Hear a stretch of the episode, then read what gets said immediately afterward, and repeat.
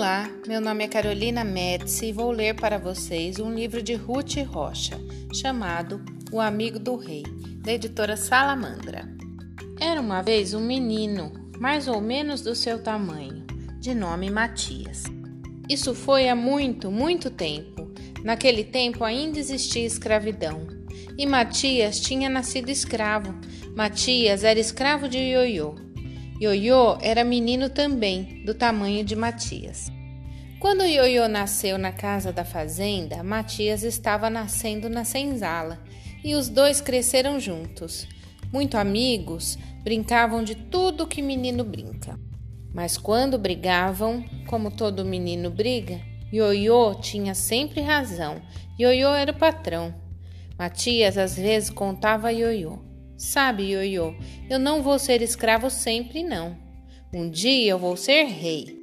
Ioiô ria e dizia: Como é isso, Matias? E Matias respondia: É o que os escravos dizem, que lá na nossa terra meu pai era um grande rei e eu vou ser rei também. Ioiô não acreditava, só vendo. Matias insistia: Vai chegar o meu dia.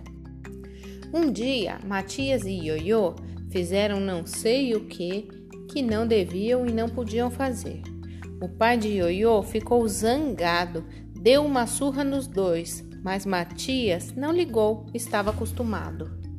Mas Ioiô ficou sentido, zangado. Vamos embora, Matias, vamos!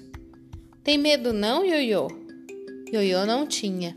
E os dois saíram, entraram pela mata, a mata era perigosa, mas não para Matias. Em cada curva havia uma indicação. Matias entendia. É por aqui. Em cada clareira encontravam alimentos, e quando escurecia, faziam uma fogueira. E os dois dormiam encolhidos, juntos ao fogo. Viajaram assim muitos dias.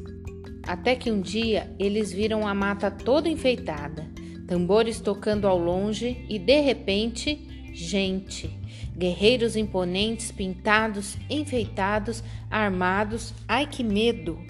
Ioiô quis correr, mas os guerreiros se curvavam e falavam: Dunga Taracinherê, salve o nosso rei!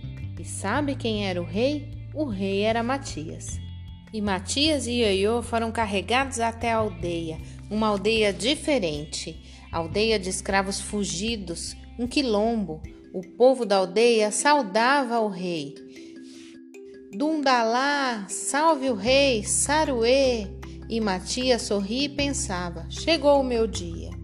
E chegaram outros dias, e Matias era rei, e o que ele queria todos faziam. E Ioiô era amigo do rei, quase rei.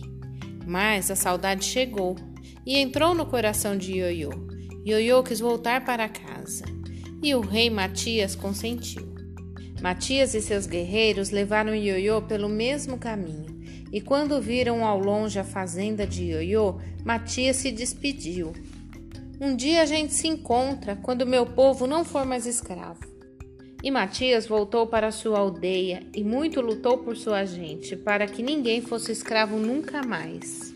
Muitos lutaram também, lado a lado, muitos negros, mulatos e brancos, e entre eles Ioiô, o amigo do rei. Esta história faz parte da série Vou Te Contar.